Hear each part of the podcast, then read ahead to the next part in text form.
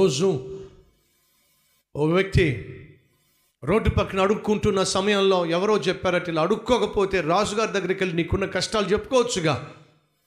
అప్పుడు అడుక్కునేవాడు, ఏ రాజుగారికి కష్టాలు చెప్తే ఆయన తీరుస్తాడా? ఖచ్చితంగా తీరుస్తాడు, అది ఆయన బాధ్యత. వెళ్ళి రాజుగారికి నీ కష్టాలు చెప్పుకోపో అని అంటే, ఇక నుంచి నా కష్టాలన్నీ తీరిపోతే రాజుగారిని కలుసుకుంటా అని చెప్పి ఆ చిప్ప ఒక పక్కకి విసిరేశాడు, కర్ర ఇంకో పక్కకి విసిరేశాడు, పైన గొంగలు తీసేసి నేలకేసి కొట్టేశాడు. రోషంగా రాజుగారిని కలుద్దామని చెప్పి రాజుగారు గుమ్మం దగ్గరకు వస్తే అక్కడ అడ్డంగా ఇద్దరు భటులు బల్లాలు పట్టుకొని నిలబడ్డారు. ఓయ్ ఎక్కడికి? రాజుగారిని కలవ. నోరు మోయ్, నువ్వు నీ బ్రతుకు, మళ్ళీ రాజుగారిని కలవను, పో బయటికి.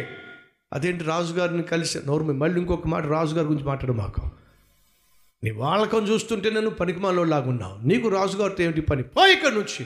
వాడికి ఏమర్థం కాలే, ఇదేమిటి రాజుగారిని కలుసుకోవడం చాలా సులభం అనుకున్నాను అని చెప్పేసి మళ్ళా వెనక్కి వచ్చి మొత్తం ఏరుకున్నాడు. చెప్పెక్కడ, కర్ర ఎక్కడ, గొంగలు ఎక్కడ, అవన్నీ ఏరుకుని ఇదే బెటర్ నాకు, ఈ టెన్షన్స్ ఎందుకని చెప్పి మళ్ళీ అడుక్కోవడం మొదలుపెట్టాడు. అలా అడుక్కోవడం మొదలుపెట్టినప్పుడు, అడుక్కుంటున్న సమయంలో మరొక సందర్భంలో ఒక యవ్వనస్తుడు అటుగా వచ్చి అడిగాడు, ఇలా అడుక్కుంటున్నావు ఎందుకయ్యా? అంత మంచి రాజును పెట్టుకొని అడుక్కోవలసిన కర్మ ఏమిటి?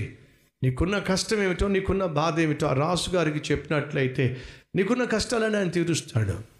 ఊరుకోండి సార్, అందరూ అలాగే చెప్పేవాళ్లే, కానీ ఆ రాజును నాకు ఎవరు పరిచయం చేస్తారు? ఆ రాజును నాకు ఎవరిని చూపిస్తారు? ఎవరు ఆ రాజు దగ్గర తీసుకెళ్తారు? ఏ ఎవరు నేను తీసుకెళ్ళేవాళ్ళు లేరా? తీసుకెళ్ళేవాళ్ళు ఎవరు లేకే కదయ్యా ఇలా అడుక్కుంటుంది నేను. అయితే ఓ పని చేయి, నాతో పాటు రా.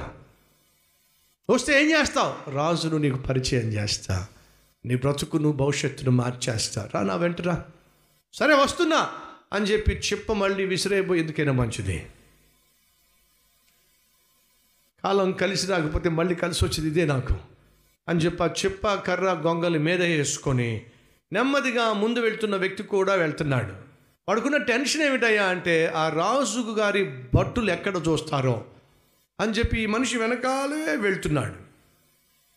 ముందెళ్తున్నటువంటి ఆ వ్యక్తి రాజభవన గుమ్మం దగ్గరకు వచ్చేసరికి అడ్డుగా నిలబడిన ఆ సైనికులు కాస్త ఒక్కసారిగా వెనక్కి తప్పుకున్నారు, నమస్కారం చేశారు.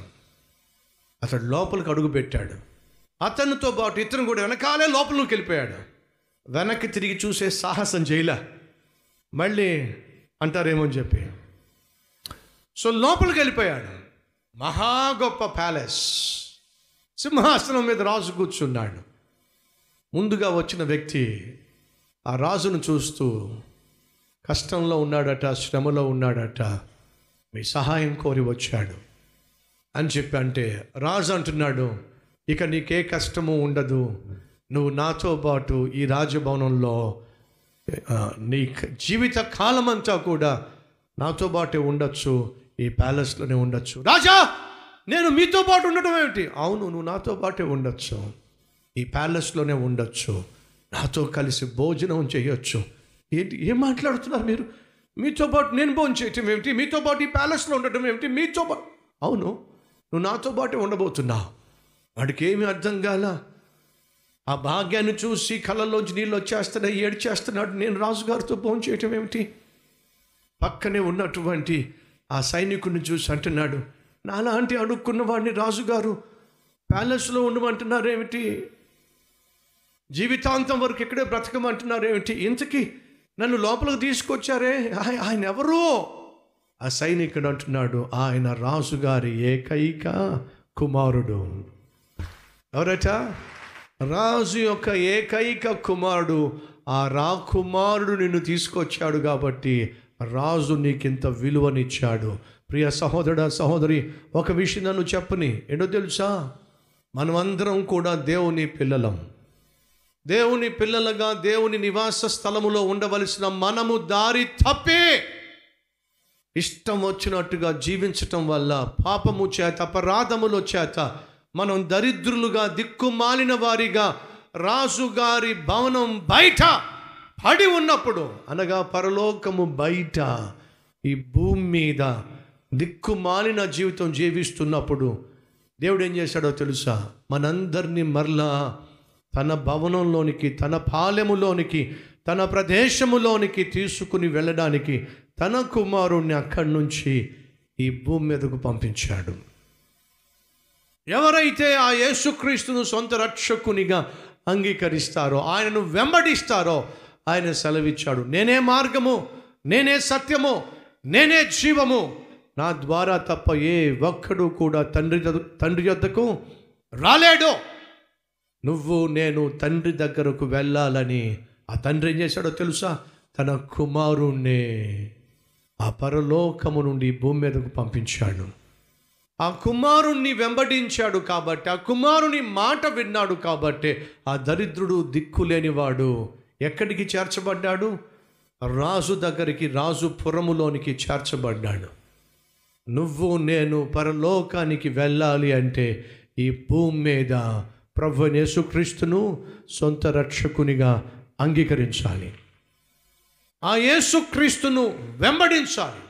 నన్ను ప్రేమించువారు నా స్వరము వింటారు, నన్ను వెంబడిస్తారు. అడుగుతున్నా, నువ్వు పరలోకానికి వెళ్ళాలి ఆశపడుతున్నావా?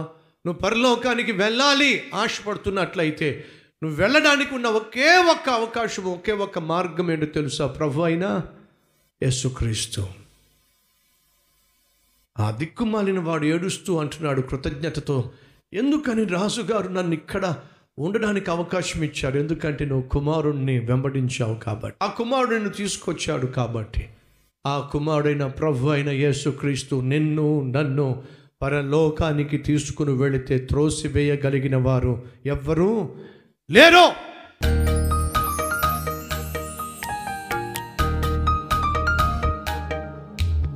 మహాపరిశుద్ధుడు అయిన ప్రేమ కలిగిన తండ్రి, పాపంలో జీవిస్తూ పాపంలో మరణిస్తే చిన్నగా నరకానికి వెళ్తారు.